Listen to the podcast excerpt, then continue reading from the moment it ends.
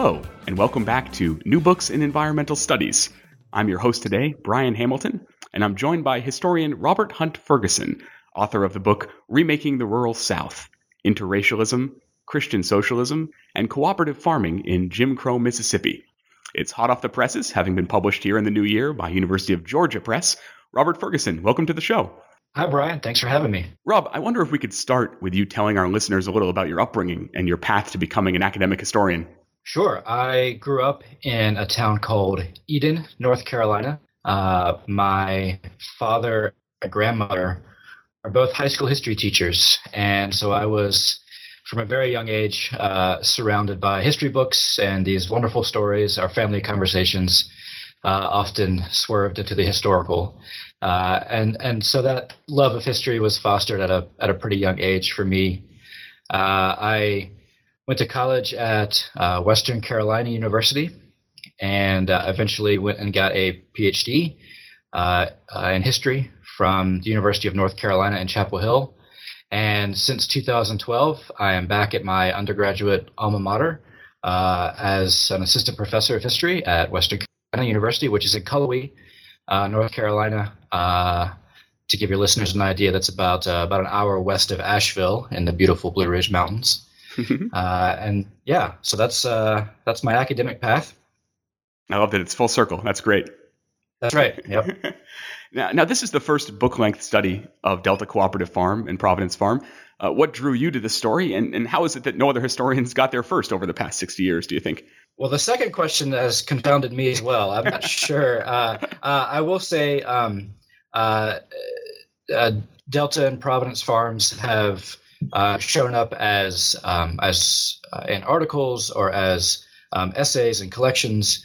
Um, uh, an historian named Fred Smith uh, uh, wrote about Delta Cooperative Farm a few years ago, uh, but this is the first sort of comprehensive study of Delta Cooperative Farm. in terms of how I got interested in the subject more broadly, for as long as I can remember, I've been interested in how race functions uh, especially how race functions in America and in the American South more specifically. Um, I can recall uh, at a very young age, probably 10 or 12, this would have been the late 1980s, early 1990s. I was um, riding bikes around my hometown uh, with a friend of mine, and we rode into the historic downtown district. And from a distance, we saw what looked to us like a parade happening. And we thought, well, great, we'll ride over there and we'll get some candy and it'll be fun. And as we got closer, I realized that it was actually a Ku Klux Klan rally. Oh my! And yeah, and um, at the time, you know, I was, you know, like I said, I was pretty young, but it, it confused me. Uh, I knew what the Klan was, uh, and um, I, I, more or less knew understood the history of it. Uh, and I thought this is kind of strange that there's a, a Klan rally in my town where it seems to me everybody gets along. Um, but after that, I started looking at things a bit more critically, um, even in my you know small community, and formulating questions. They were inarticulate questions because I was so young, um, but about uh, about race relations and about again how race functions, and um, that really sort of piqued my interest uh, at, at, a young age. And when I sort of looked just underneath the surface, I realized that my assumptions about you know, quote unquote, everybody getting along, you know, weren't quite correct. And um, the few times I asked folks about it growing up, uh, typically the answer would be, well, it's just always been this way. Mm. Uh, and it wasn't until I got to college uh, at Western Carolina and I took a class with Richard Starnes. Um, he's actually now my dean. So again, coming full circle. but uh, Richard taught uh, a survey course in the history of the American South, and it was in that class that um, I first realized that there were these important historical moments of interracial cooperation of blacks and whites coming together to solve collective problems.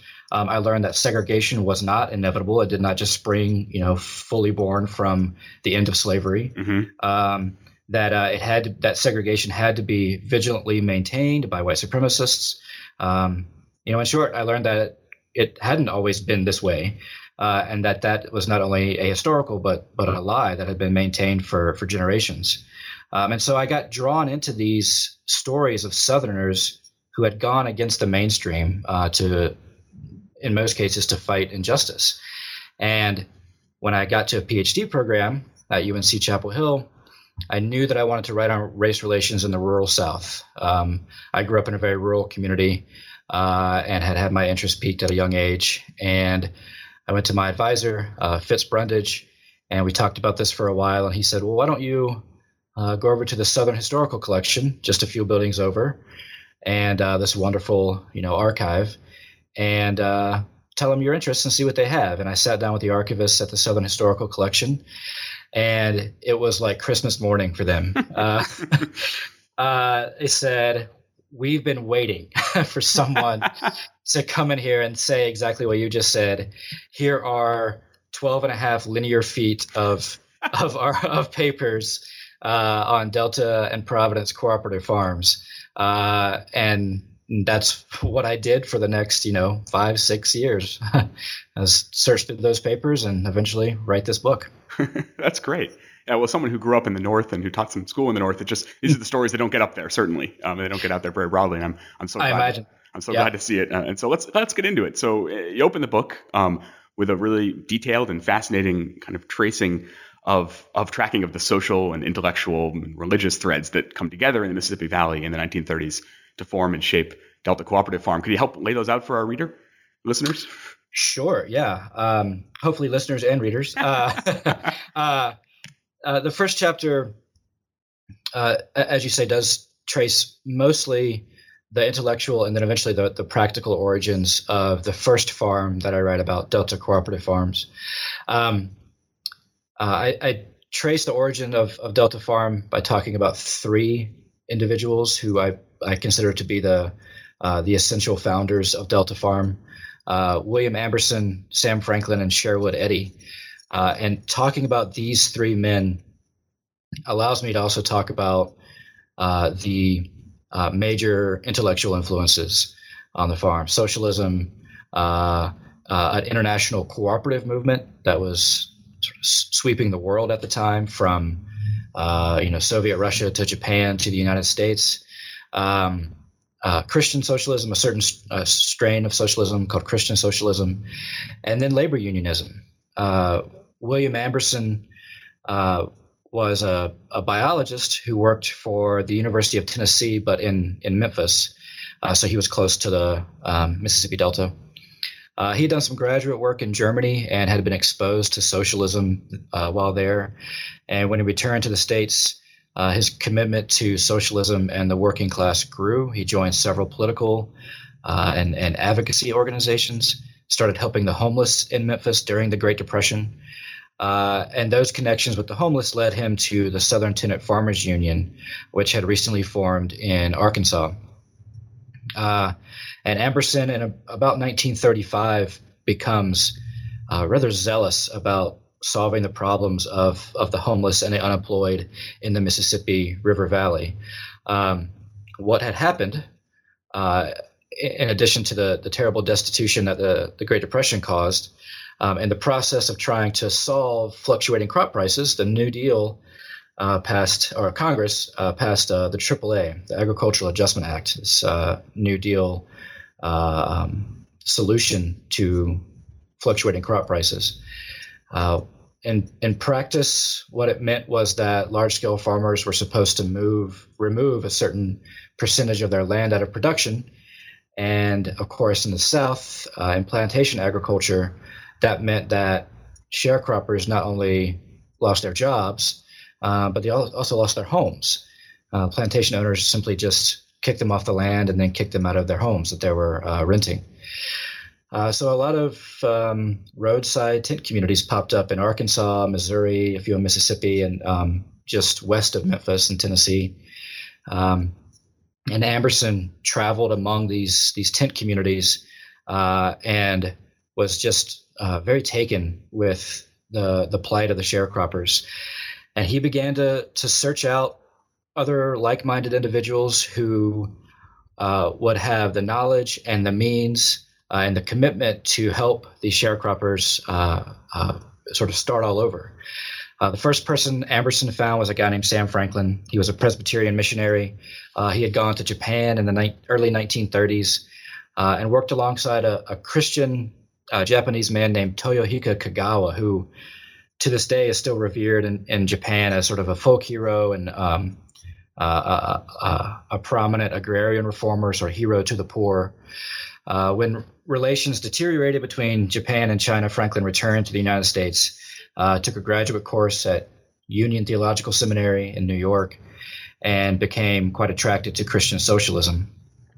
When he and Amberson met, Amberson said, you know, listen, you're probably not going to get to return to, Jap- to Japan as a missionary. Why don't you think about bringing your Christian socialism to the Mississippi Delta? Uh, and uh, we'll see if we can give these these sharecroppers a new life. We've been talking about starting these cooperative communal farms, uh, either in Arkansas or Mississippi, somewhere in the Mississippi Valley. Will you help us out? And Franklin thought about it and decided that he was uh, excited about the prospect, but it, it, needed money, and that's where this last individual uh, comes into the picture. Sherwood Eddy, um, who in many ways was a mentor to Sam Franklin uh, Eddy was uh, the head of missions for the YMCA for uh, a long time in the early 20th century. Uh, he traveled the world with the YMCA, and when he came to uh, the Mississippi Delta and saw the destitution among the sharecroppers, he said, "This is, you know, this is a sight that I've seen. It's as bad as I've seen anywhere in the world." And um, he was also sort of convinced to join this effort. And these three men, along with the Southern Tenant Farmers Union um, and um, uh, a lot of other sharecroppers who were involved in the union, they were the ones who uh, sort of hatched this idea for buying up a lot of uh, farmland. For the first farm, it's a little over 2,000 acres. And Sherwood Eddy had a, a trust fund, which was lucky. and, uh, and they found 2,000 acres in, in Mississippi and in the spring of 1936, they began moving people over to the farms. Yeah, and you had said uh, in, in, the book, you said they do, they do consider Arkansas also as a place, but you know, as unlikely a place as Mississippi, as you said, they actually thought it was their chances were better there. uh, yes, in some ways. Uh-huh. Um, the, the, the the the negative thing about Arkansas uh, was that uh, the the area in Arkansas where the Southern Tenant Farmers Union functioned uh, had actually had a very long and very violent history of um, a long history of union activism and a violent history of anti-union uh, mm-hmm. Uh, um, you know opposition, uh, and so. Um, the, the Southern Tenant Farmers Union had felt that they had sort of antagonized so many planters in the area uh, that that they were a little bit more comfortable with uh, searching out places in Mississippi. Um, of course, in the 1930s, Mississippi had um, a, a, reputation um, for um, you know for white supremacy, for racial violence, and they were essentially trading you know one not so ideal place for another not so ideal place. Um, but you know this is sort of a just those contingencies of history where yeah they ended up in Mississippi because that's where they found cheap land. Honestly, mm-hmm. um, yeah, that, that's that that that more than anything else explains why Mississippi. well, once you get your players there, then then you go on in the book to help your readers see how this place functioned, you know, agriculturally, economically, socially, politically, um, and you seemingly proudly say that you're trying to make clear the tediousness of social justice, um, and I love that phrase. Um, could you help us understand how this tediousness is, is so interesting? Yeah. So uh, as as the book continues, um, you really delve into uh, the you know the day to day of uh, not only of of social justice activism, but also the day to day of simply living in a rural farming community. Um, and it's interesting how these two things sort of come together, because on the surface, their lives are as as as prosaic as the lives of anyone else living in rural America in the mid 1930s. Mm. Um, they, you know, they fall in love, they get married, they have children, uh, they come down with all sorts of, of illnesses. Um, they're uh, um, you know worried about being paid fairly. Um, uh, they have arguments. all of these things that that you know everyday Americans did in the 1930s, they were doing in uh, rural Mississippi as well at Delta Cooperative Farm. Uh, but what they were doing that not a lot of other communities were doing was engaging in social justice, and uh, there was often a tension between uh, the the former sharecroppers who lived on the cooperative farm and some of the managers. Um, the, the, managers, you know, Sam Franklin was the first manager of Delta Cooperative Farm, highly educated, had traveled the world, was a committed Christian socialist, um, had very strong Christian ideals. And when he would attempt to explain Christian socialism to some of the sharecroppers, a few of them were immediately on board and, and, and understood it completely because they had already been involved in labor activism with the Southern Tenant Farmers Union. Um, but for some, uh, it, it, it didn't necessarily compute, nor did it have, uh, in in their view, an immediate impact on their lives. Uh, and so there was this this tension between the management sometimes and and the uh, the residents, uh, but the successes in social justice abounded on the farm. Uh, they started a medical clinic that served both white and black. Um, most likely, it was the first integrated medical clinic uh, in the country, or I'm sorry, in, in Mississippi at the time. Mm-hmm. Uh, the custom for most medical clinics in rural Mississippi was that um, African Americans either you know waited in the hallway or the stairwell or out in out in their vehicles uh, while the waiting room was reserved for whites only. But at, at Delta Cooperative Farm, uh, the, the waiting room is integrated. Um, every summer, there were uh, sisters from the Alpha Kappa Alpha sorority uh, uh, who would come down and help out at the medical clinic. So it was also integrated in that way. Um, they um, uh, had integrated community meetings, integrated uh, labor union meetings. There was a chapter of the Southern Tenant Farmers Union set up at the farms. Um, and they began began to try to um, distribute the earnings of the farm uh, to the residents in an equitable way. Um, the the grand plan was that eventually the residents would take over ownership of the farms, and unfortunately, that never happened. Um, but that was the plan initially. Um, and even though it doesn't happen, uh, the the payment that these farmers received was uh, uh, uh much fairer than anything they had received in the past. Yeah, and the first year they did quite well, right? Uh, the first year they did okay. Uh, I, you know, I, I, would say that um, from an economic standpoint, uh, the fact that they were a brand new farm, they had not broken ground until late March of 1936, which is pretty late in the season in, in that part of the country. Hmm.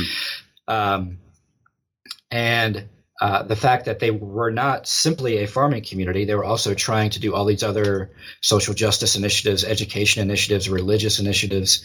The fact that they were juggling all these things, and it was in their first year, uh, I think they they did quite well. Um, uh, you know, Sherwood Eddy was traveling the country promoting what was being done on the farms, and he was very fond of saying that uh, in the first year, the farm uh, was incredibly financial, financially successful compared to other farms like it.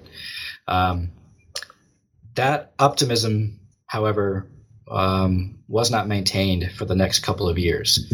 Um, and, and the very next chapter actually uh, begin with the first natural disaster that the residents yeah. of the farm faced, uh, the the flood of um, the winter of 1937. Uh, it was the most devastating flood they'd had in a decade. Um, it, it, it, rivaled the, the Great Flood of 1927 that, that Mississippi Valley experienced. But um, the farm had to be evacuated when they when they finally were able to return to the farm. It was devastated. They were behind schedule again, um, and that sort of that natural disaster uh, really really put them behind um, in the second year of the farm's existence. Uh, in addition to that, some of the residents who weren't necessarily on board with living on a cooperative communal farm began to really question the endeavor uh, and butt heads with the management with people like Sam Franklin, uh, who by his own admission was pretty hard headed too. Mm-hmm. um, and uh, and so external factors hurt the farm in the second year, uh, as well as some internal factors. Yeah, yeah. Can you talk more about about some of the you call paternalism of some of these leaders? You know, they're they're quite radical um, by any standards, I think, but they also are hanging on to some some ideas about about about kind of racial superiority or things like that. Can you kind of help us understand how, how to think about them in their politics? Sure. Uh, the paternalism aspect of of the managers of the farms um, is is really obvious uh, to uh, to people reading it in you know in 2018. Yeah. Um, uh, and and you're and you're right, Brian. They were no less radical in the 1930s. Um, uh, they were socialists, and for the most part, the American Socialist Party uh, were gradualists, uh, mm-hmm. especially mm-hmm. when compared to the to the American Communist Party. But right. they were they were gradualists uh, on the issue of of um, you know full uh, legal integration. They did believe in social equality uh, and racial equality, um, and they es- espoused that publicly. Uh, but in practice, on the farms, um, Sam Franklin, for all of his uh, you know really incredible accomplishments at Delta Cooperative Farm, he often treated the residents um, as if sometimes as if they were children, mm-hmm. uh, and that was as much paternalism towards African Americans as it was paternalism towards the rural poor. Um, I, I, think even though uh, Sam Franklin was highly educated, he grew up in, in the rural South. He was from rural Tennessee, um, but he had sort of uh, gotten a, above that um, and and and done well for himself. Um, and I think that his uh, his own prejudices uh, that he didn't fully realize when he was manager of Delta Cooperative Farm often got in the way of the day to day operations and got in the way of him fully explaining exactly what they were trying to do. And he admitted as much later in his life. Um, he actually wrote uh, a, um, a small uh, manuscript on uh, his experience at Delta Cooperative Farm that was never published. Um, but in the end of it, he's he admits uh, uh, that I think he says something like, um, uh, you know, my sins were uh, concealed to the sinner, you know, but but hmm. but well but well known to everyone else. uh, and he's talking about his paternalism. He he just hmm. could not overcome that at the time. Um, uh, but eventually, Sam Franklin leaves. Uh, he goes off and joins the war effort uh, in the early 1940s, and um, a new set of leaders uh, arrive at the farm uh, and the, the leadership on the farm uh, becomes truly integrated. There's um, uh, a white doctor who takes up full time residence at the farm. Uh, there's a, a, white manager, and then a woman named Fannye Booker, uh, who was uh, a native of rural Mississippi. she joins um, the the cooperative effort in the 1940s um, and is part of the management um, up until the mid 1950s. Yeah, I'd like to talk more about Booker. He's such a fascinating character, and and you say you know there's this controversial purchase of another farm as Delta is mm-hmm. sort of collapsing up and up uh, and um, further up in the del- northern Delta, um, and you say Booker really um, her involvement and the, and the kind of priorities she has really helps to characterize this the, the differences between the two farms. She does, yes. Um, uh, World War II changes the cooperative effort at, at Delta Farm. Uh, by the beginning of the war, uh, Delta Farm is closing. All of the um, operations are moving to a second farm that had been purchased uh, in the late 1930s uh, called Providence Farm. Uh, the, the, first farm was just south of Memphis in the Mississippi Delta. The second farm, Providence, is um, uh, it's about an hour north of, of Jackson, Mississippi. It's in a um, Holmes County. Um, at Providence Farm, uh, it, the, it becomes much more focused on um, sort of African American self help. Uh, is how I phrase it in the book, I believe. Uh, and Fannye Booker um, epitomizes that. She is a uh, her vocation has always been as a as a teacher. Uh, when she comes to live and volunteer at Providence Farm, she actually loses her job in the local school um, because the farm is rather unpopular.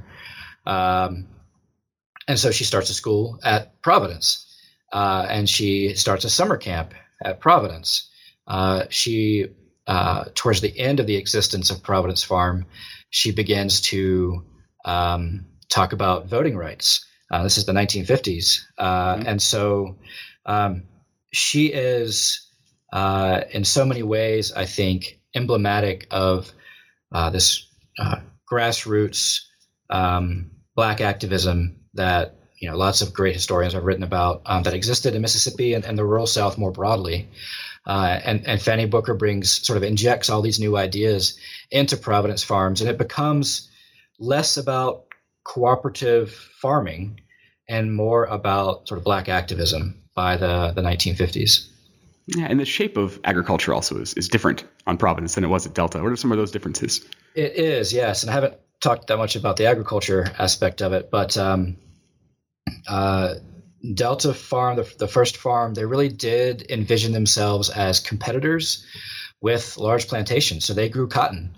Uh, they they attempted to diversify, and they did to a certain degree, uh, but they mostly grew cotton uh, to try to compete with um, large plantations like the Delta Pine and Land Company, which was, uh, by some measures, the largest plantation in the world at the time, certainly in Mississippi, and it was right next door, and it was you know hundreds of thousands of acres. And here's a 2,000 acre farm trying to compete. That's just not feasible. So at Providence, uh, they diversify uh, what they're growing, but they diversify what they produce, broadly speaking. Uh, so, in addition to diversifying crops, uh, they have a dairy. They have uh, the manager, the new manager, actually rents out a few corners of the farm to oil companies, and uh, they sink oil wells and have some income from that. Um, they have a, a cooperative store where things that are uh, grown and made on the farm can be sold there. Um, they still have a medical clinic, which um, you know the the income from the medical clinic doesn't necessarily go directly to the farm, but it brings people to the farm. So then they'll come to the medical clinic and shop at the store. Uh, and uh, finally, they also started a federal credit union, uh, which was a really big deal. And I, I always try to emphasize this when I talk about uh, Providence Farm. Uh, you know, your your listeners are probably well aware that for uh, sharecroppers to get a loan, um, they had to go to the landowner, the plantation owner, and plantation owners weren't always interested in in figuring the numbers correctly. Um, and and there, of course, there was an, uh, a problem with illiteracy among sharecroppers. Uh, so, when a federal credit union comes to Providence Farm, it means that for the first time in the, the residents' lives, uh, most likely they're getting you know fair rates on loans. Um, they're getting uh, uh, sort of a fair shake when it comes to getting on their feet, economically speaking. Um, and and people come from miles around, several counties away, to um, in order to uh, to to conduct their business at the Federal Credit Union. Yeah, it's fascinating. It, it, you know, I always get frustrated with overly simplistic narratives of the failure of Reconstruction, thinking that if you could just get black folks land, then everything would be better. But you also need credit. you That's need credit exactly a lot. right. That's exactly right. Uh, capital has to come from somewhere. Yeah. Exactly. Yeah. I, one of the things about the dairy, right, that you come back to a couple times is that very few of them had any idea how to run a dairy. new to them, and that mattered, right? In this sort of yes. tediousness of this. But yes, right? uh, not to mention, you know, we've talked about the the tediousness of of social justice and you know, uh, socialism takes up all of one's nights or whatever the, the quote is. But uh, but the, the tediousness of the everyday farming life, and and some of them were new to some of these endeavors, like the dairy, uh, making sure that.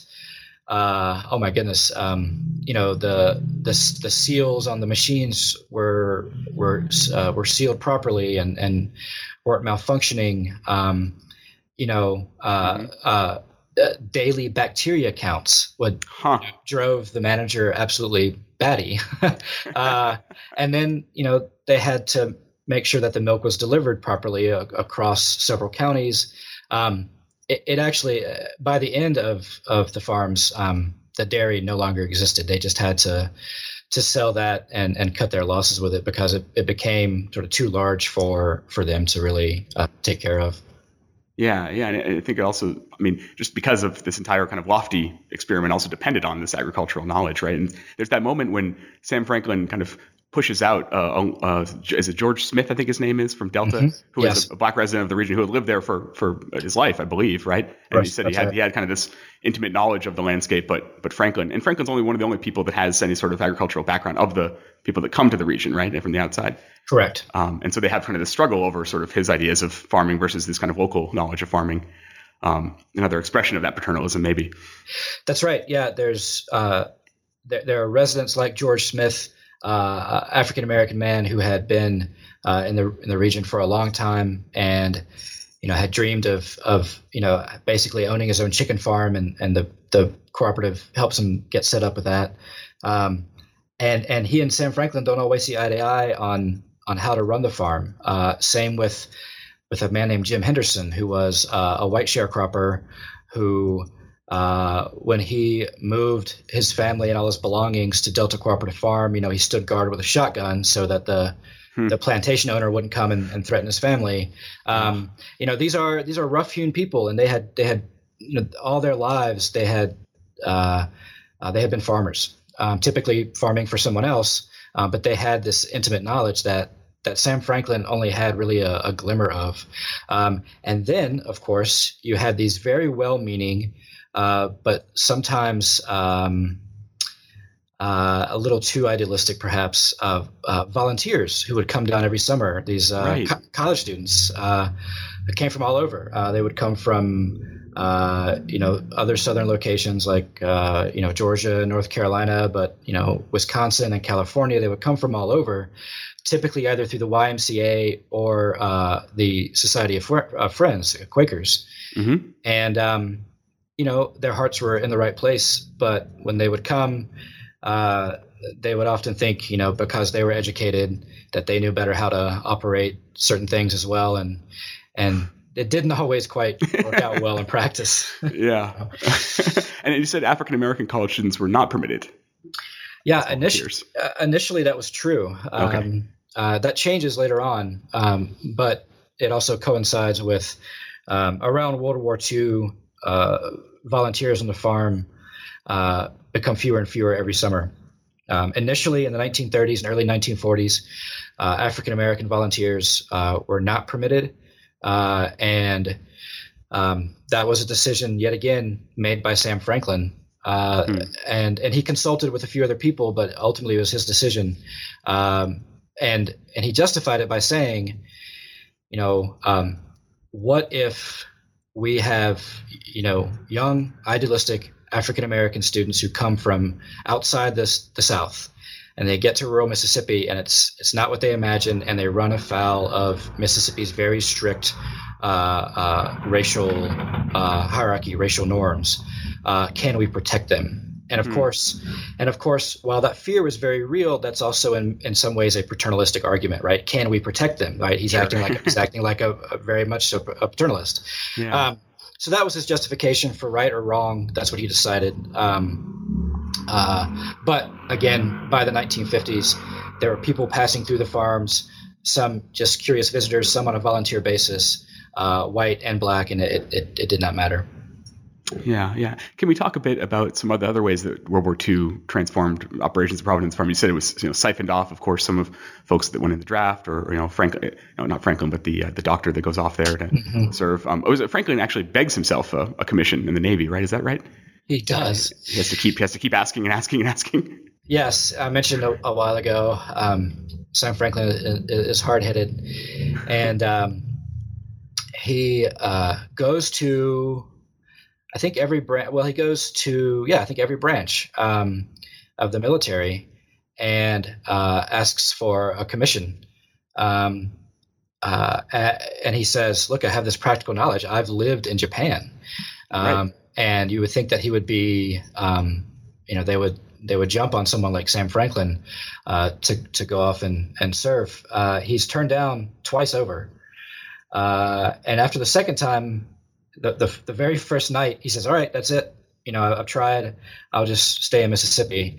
And the next morning, he wakes up and he says, "You know, darn it, that's not good enough. I'm gonna I'm gonna try again."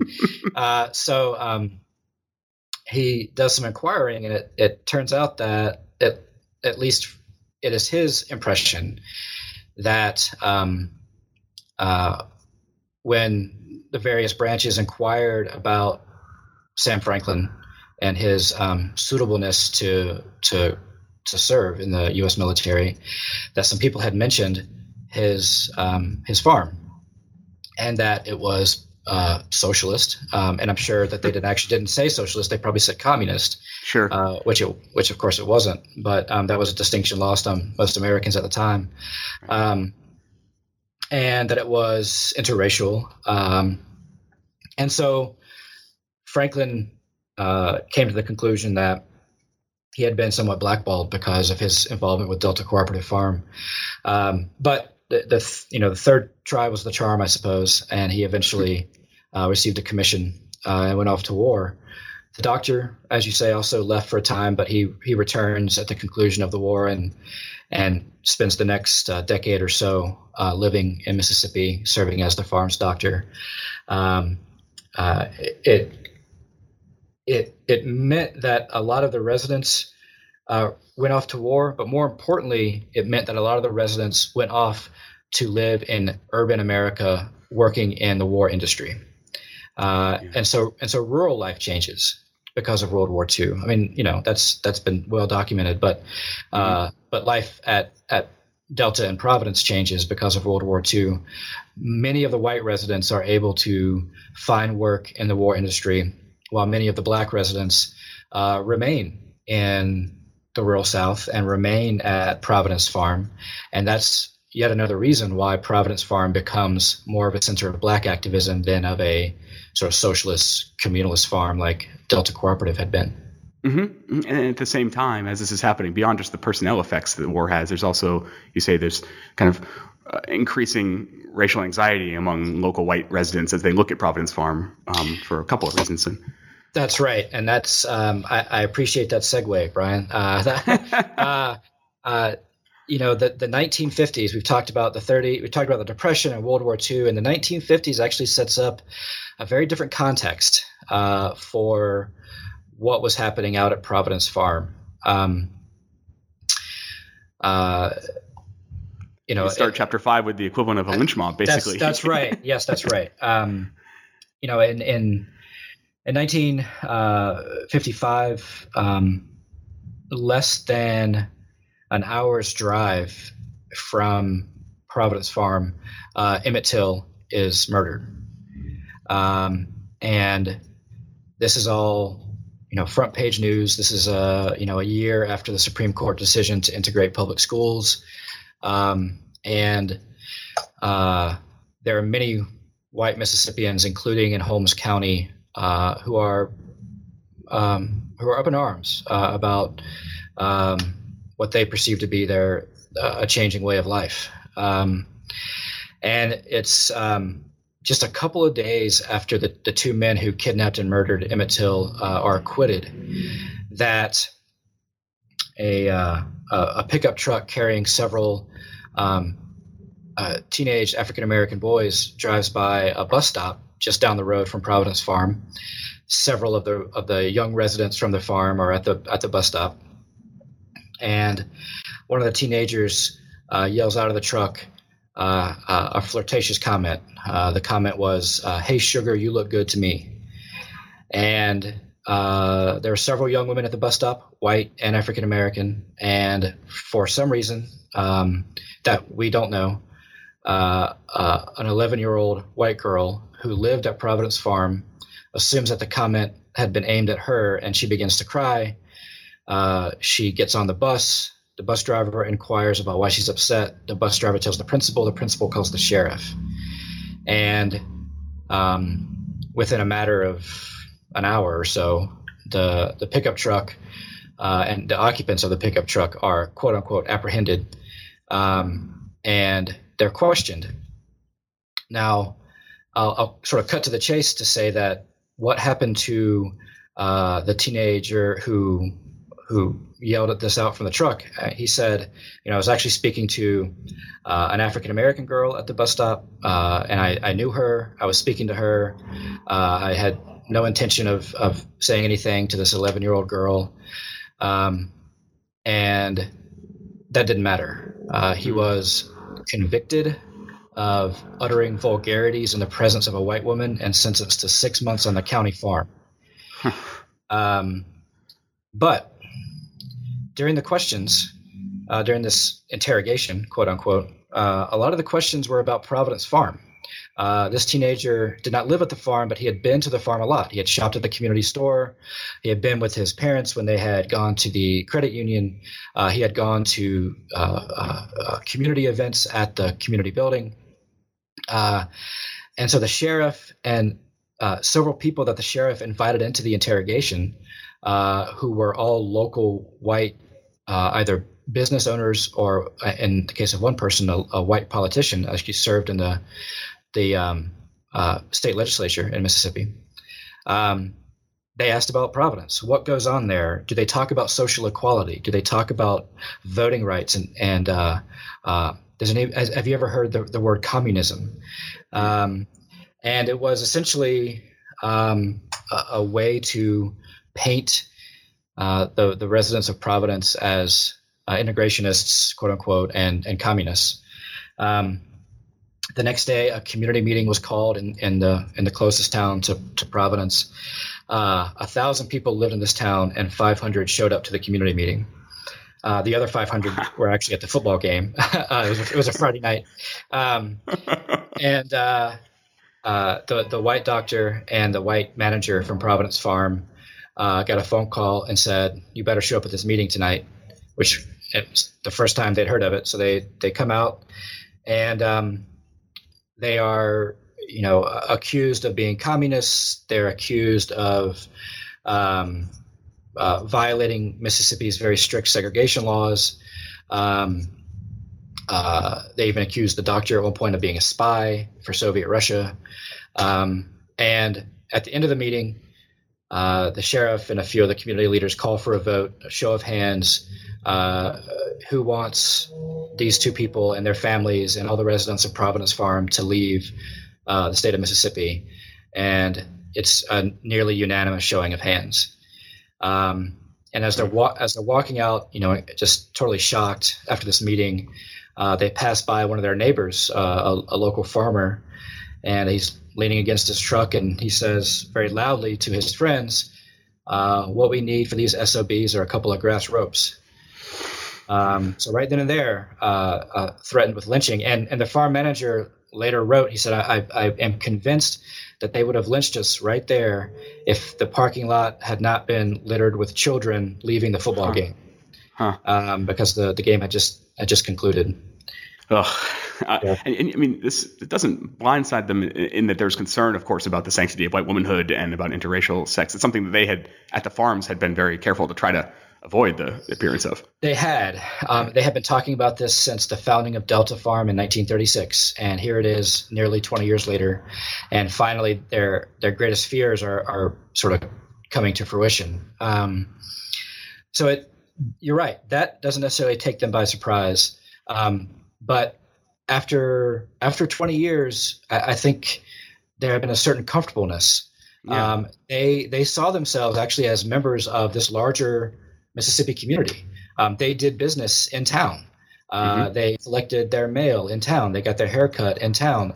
Their their children went to school with the people who had just voted them out of the county. Um, their children went to school with the children of of the man who had threatened them with lynching. Um, and uh, that aspect of it, I think, in some ways took them by surprise. They thought that maybe they had gotten past that. Um, but within several months, uh, the the Ku Klux Klan is um, uh, had set up a roadblock uh, at the only road leading into and out of the farm.